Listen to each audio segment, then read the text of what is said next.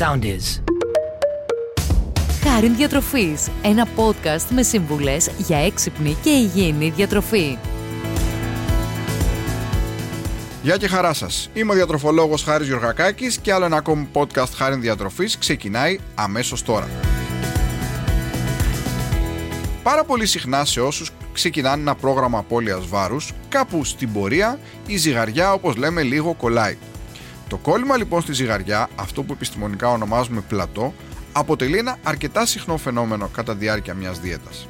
Δεν πρέπει όμως να σας απογοητεύει, καθώς είναι κάτι που φυσιολογικά μπορεί να συμβεί και μπορεί να αντιμετωπιστεί, αρκεί να γίνουν οι σωστές κινήσεις και να αποφύγουμε κινήσεις πανικού.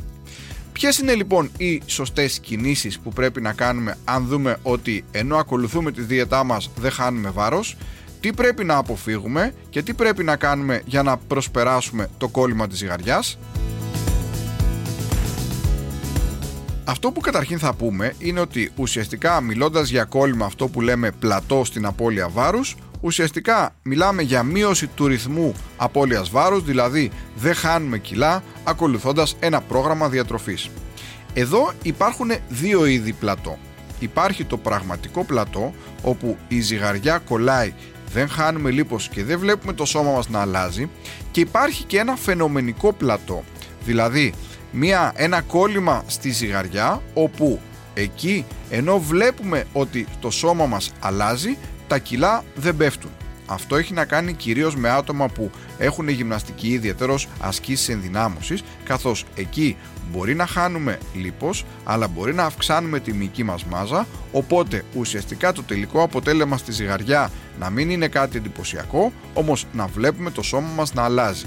Αυτό είναι κάτι το οποίο το θέλουμε, δηλαδή μπορεί κάποιος ο οποίος γυμνάζεται να χάνει λίπος, να βλέπει να μαζεύει το σώμα του αλλά παράλληλα να κρατάει ή να παίρνει λίγο μυϊκή μάζα ώστε το αποτέλεσμα στη ζυγαριά να μην είναι το επιθυμητό. Εκεί δεν πρέπει να απογοητεύεστε, είναι κάτι το οποίο δείχνει αλλαγή στο σώμα σας παρότι που η ζυγαριά δεν δείχνει κάτι τέτοιο. Για το λόγο αυτό είναι σημαντικό όταν κάποιος βρίσκεται σε ένα πρόγραμμα απώλειας βάρους να έχει κάποια αντικειμενικά κριτήρια για να παρακολουθεί την πρόοδό του και η ζυγαριά δεν είναι ο πιο αντικειμενικός ή τουλάχιστον δεν πρέπει να είναι ο μοναδικός κριτής όσον αφορά την απώλεια βάρους. Γιατί η ζυγαριά ζυγίζει κιλά, δεν ζυγίζει λίπος, δεν ζυγίζει μυς, δεν ζυγίζει νερά.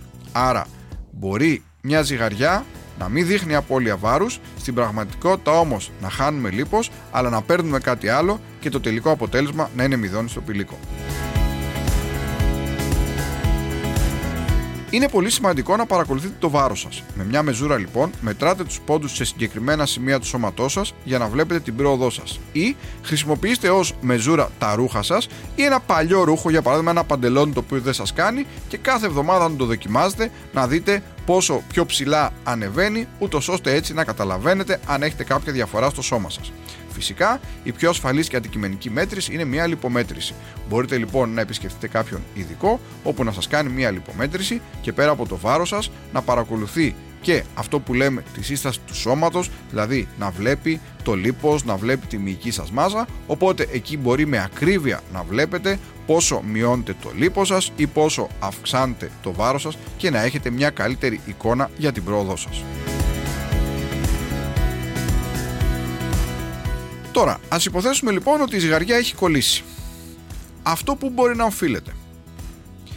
Πρώτο και πολύ σημαντικό, μπορεί να οφείλεται σε πολύ απότομη απώλεια βάρους. Όταν λοιπόν κάποιος χάνει πολύ γρήγορα κιλά, αυτό μπορεί να έχει σαν ένα αποτέλεσμα μια απότομη απώλεια μυϊκής μάζας, η οποία μυϊκή μάζα επηρεάζει πολύ αυτό που λέμε τις καύσεις μας, το βασικό μας μεταβολικό ρυθμό. Άρα λοιπόν, αν ξεκινάμε με πολύ λίγες θερμίδες στη δίαιτά μας, χάνουμε πολύ γρήγορα βάρος, είναι δεδομένο ότι το σώμα θα προσαρμοστεί πάρα πολύ εύκολα, θα χάσει πολύ μυϊκό ιστό με αποτέλεσμα να κολλήσει πολύ γρήγορα. Επίσης, κάτι πολύ σημαντικό το οποίο πολλές φορές στην έτσι, προσπάθειά μας για να χάσουμε πολύ γρήγορα βάρος μπορεί να πέφτουμε σε αυτή την παγίδα είναι η μείωση των θερμίδων που προσλαμβάνουμε κάθε μέρα παραλείποντας τα διάφορα σνακ. Όταν βλέπετε κάποιον ο οποίος ακολουθεί ένα πρόγραμμα απώλειας βάρους ή όταν πάτε όσοι έχετε πάει σε ένα διατροφολόγο και σας φτιάχνει ένα πρόγραμμα απώλειας βάρους, θα δείτε ότι εκεί έχει βάλει πολλά γεύματα μέσα στην ημέρα και ενδιάμεσα σνακ. Αυτό δεν είναι τυχαίο, καθώς φαίνεται επιστημονικά ότι όσο περισσότερα γεύματα έχουμε μέσα στην ημέρα, τόσο περισσότερο δραστήριο κρατάμε το μεταβολισμό μας. Αν λοιπόν εμείς στην προσπάθειά μας να χάσουμε πιο γρήγορα βάρος, αφαιρούμε αυτά τα σνακ, είναι πολύ πιθανό κάποια στιγμή ο οργανισμός αυτό που λέμε να μπλοκάρει με αποτέλεσμα να κολλήσει η ζυγαριά.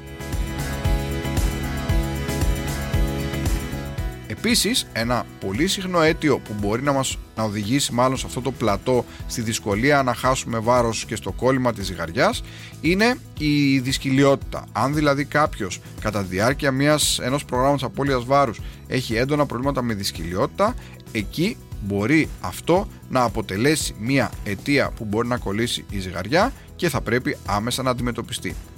Αν μιλάμε λοιπόν για αντιμετώπιση αυτού του κολλήματος, να πούμε όχι τι πρέπει να κάνουμε, πρώτα να πούμε τι δεν πρέπει να κάνουμε. Αυτό που οι περισσότεροι κάνουν και είναι λάθος είναι ότι μειώνουν συνέχεια το φαγητό το οποίο τρώνε κάθε μέρα.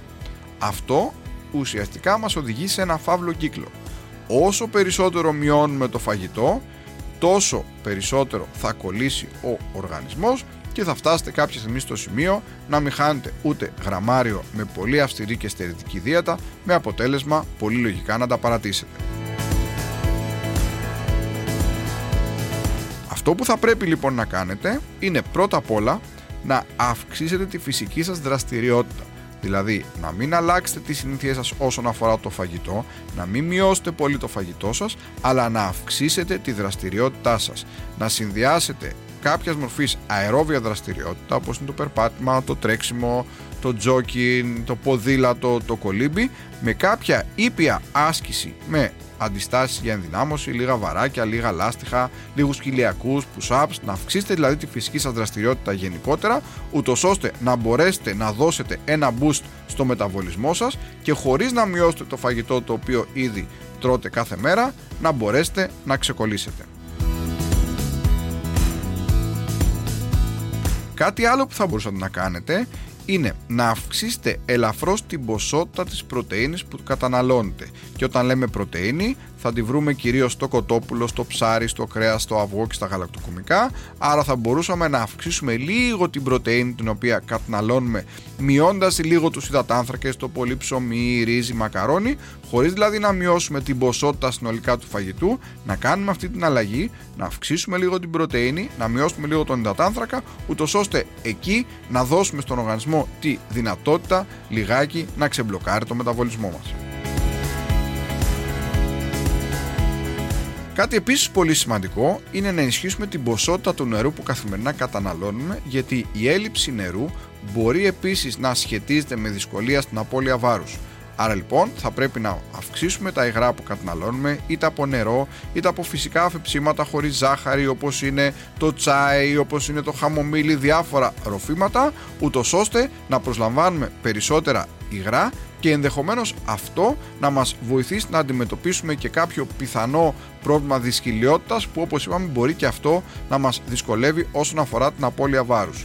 Και εδώ αυτό που θα βοηθούσε κιόλας ε, ακόμη περισσότερο είναι να αυξήσουμε λίγο περισσότερο τις φυτικές ίνες στη διατροφή μας, καθώς οι φυτικές ίνες βοηθούν την καλύτερη λειτουργία του γαστρικού συστήματος, βοηθούν στην αντιμετώπιση της δυσκολιότητα, άρα μπορούμε οτιδήποτε καταναλώνουμε να γίνει ολικής αλέσεως, το ψωμί, το παξιμάδι, τα ζυμαρικά, το ρύζι από λευκό να γίνει καστανό, ενώ και η κατανάλωση φρούτων και λαχανικών μπορεί να μας βοηθήσει να εντάξουμε περισσότερες φυτικές ίνες στη διατροφή μας, να αντιμετωπίσουμε τη δυσκολία που πολλές φορές μπορεί να αποτελεί μια βασική αιτία για το κόλλημα στη ζυγαριά.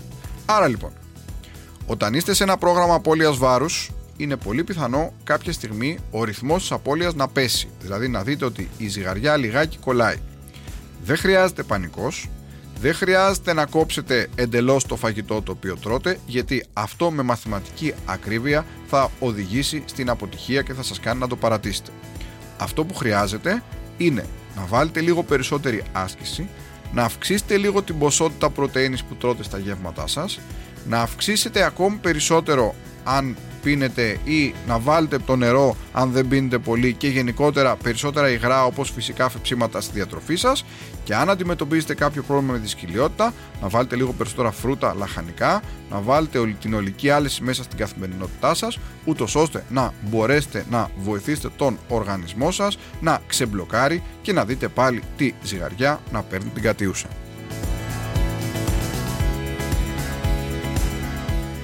Αυτά. Άλλο ένα podcast χάρη διατροφής φτάνει στο τέλος τους. Ήμουν ο Χάρης Γιωργακάκης. Μιλήσαμε για το πώς μπορούμε να αντιμετωπίσουμε το πλατό ή το αυτό που λέμε στην καθημερινότητά μας το κόλλημα της ζυγαριάς όταν προσπαθούμε να χάσουμε βάρος. Μέχρι το επόμενο podcast σας εύχομαι να είστε πάντα καλά και να προσέχετε την υγεία σας. Ακολουθήστε μας στο Soundees, στο Spotify, στο Apple Podcasts και στο Google Podcasts.